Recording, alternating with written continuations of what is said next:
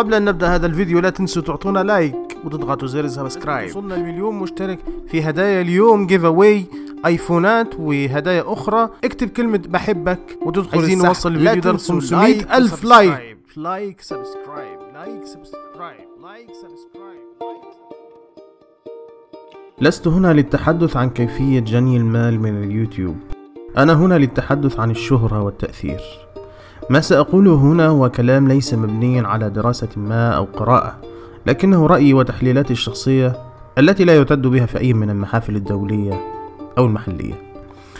العلاقة بين الشهرة وبين القدرة على التأثير هي علاقة طردية أي أنه كلما ازدادت الشهرة كلما ازدادت القدرة على التأثير. غالبا من يسلك سكة الشهرة لا تكون غايته النهائية هي التأثير وصنع التغيير في المجتمع. لكنه يجد نفسه بعد الوصول للشهرة عنده قدرة استثنائية للتأثير في المجتمع بسهولة. تعبيره عن أفكاره الصادقة تجعلها تلقى قبولا عند الناس. في حين إذا ما عبر عن نفس الأفكار شخصية غير مشهورة لا تجد عادة نفس الانتشار. وعلى العكس الأفكار السلبية تنتشر أيضا من خلال الشخصيات المشهورة ولست بحاجة لإعطاء أمثلة على ذلك.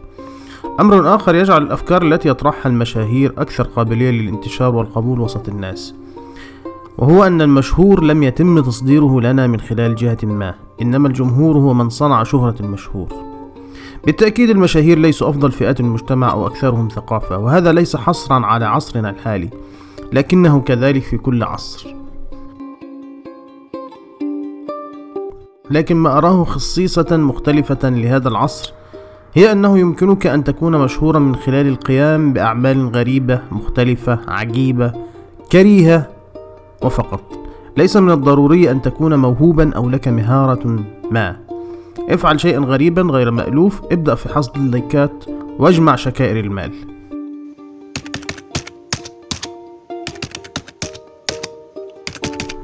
على مكتبه يجلس يبدو منهمكا في حسابات كثيرة. حسابات أرباح. لكن ليست أرباح الشركة التي يعمل فيها.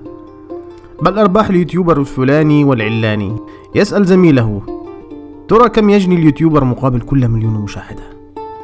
ويستطرد أفهم أن اليوتيوب في أمريكا هو أكثر ربحا من العالم العربي. ثم يعرض لزميله صورة الفيلا الجديدة التي اقتناها اليوتيوبر أو السيارة الفارهة التي صدمها. يرفع كلاهما رأسه إلى الأعلى ناظرين إلى السقف. يتذكرون تعبهم في الدراسة والعمل وماذا جنوا بعد كل تلك السنوات.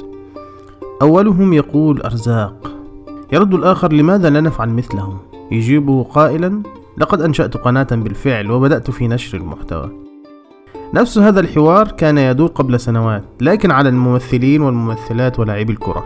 لكن كم واحدا فكر أن يكون مثلهم؟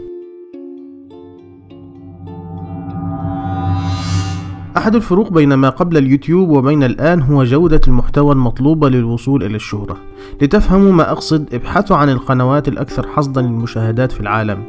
ستجدون في الترتيب الرابع قناة أطفال اسمها ديانا كيدز شو. برنامج يشاهده ملايين الأطفال بطلته ديانا.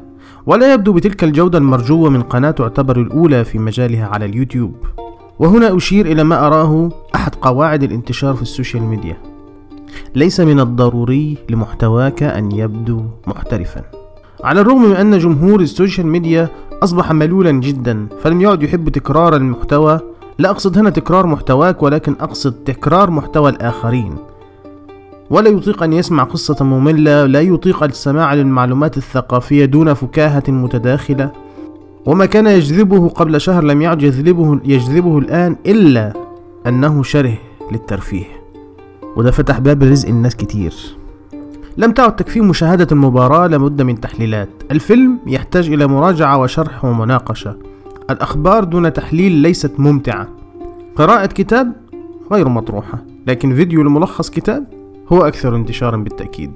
صناعة الترفيه لم تعد فقط قائمة على الأفلام والمسلسلات وبرامج المسابقات. البرامج المساندة أصبحت صناعة في حد ذاتها.